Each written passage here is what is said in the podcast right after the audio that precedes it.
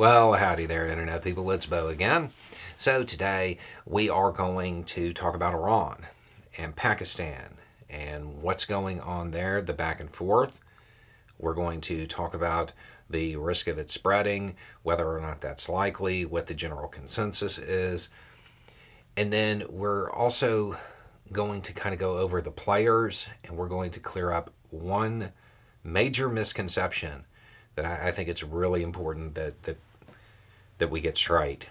Um, okay, so if you have no idea what I'm talking about, you missed the news. Iran has been engaging in a series of strikes, and they've been doing it, I mean, in a lot of places, really. Um, but some of them were in Pakistan. Iran is saying that they are hitting militant groups hostile to them that are hiding in Pakistan. In response, Pakistan hit what they are saying were militant groups hostile to them in Iran. That sounds really unlikely and kind of weird, right? It's not. Both countries have been claiming that the other has either intentionally or unintentionally harbored militants hostile to them, and, and this has been going on a while. So it, that's not as bizarre as it sounds. The uh, the big question with something like this, obviously, is is it going to escalate? There's a risk, no doubt. But I think if it does escalate, the odds are it will be a low level back and forth like what, what we've seen so far. Um, the odds of it escalating beyond that, it's not zero, um, but it's not high either especially because China has already stepped in. We talked about it over on the other channel in the roads to foreign policy dynamics and aid.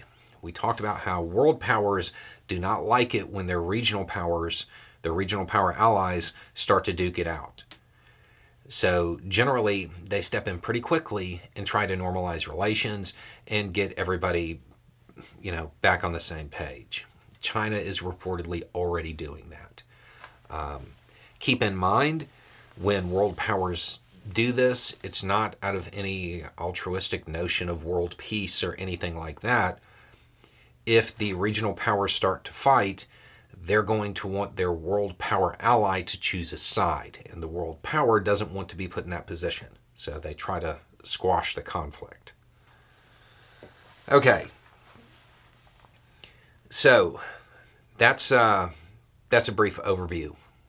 Now, the misconception that definitely needs to be cleared up is that this doesn't have anything to do with October 7th. This doesn't have to do with Gaza. Um, this has to do with January 3rd. Remember, Iran got hit. There was a major attack, and the the prevailing belief is that it was a non state actor. Iran is going after that non state actor. I mean, that's what they're saying, and some of what they're doing actually tracks with that. So, you know, take it for what it is.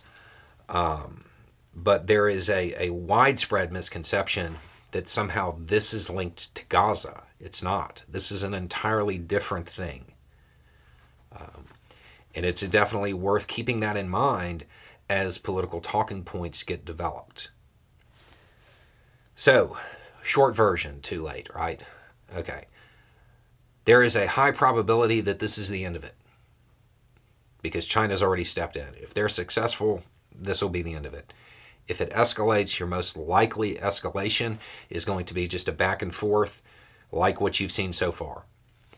There is a risk you know, it's a, it's a non-zero chance that it does escalate further.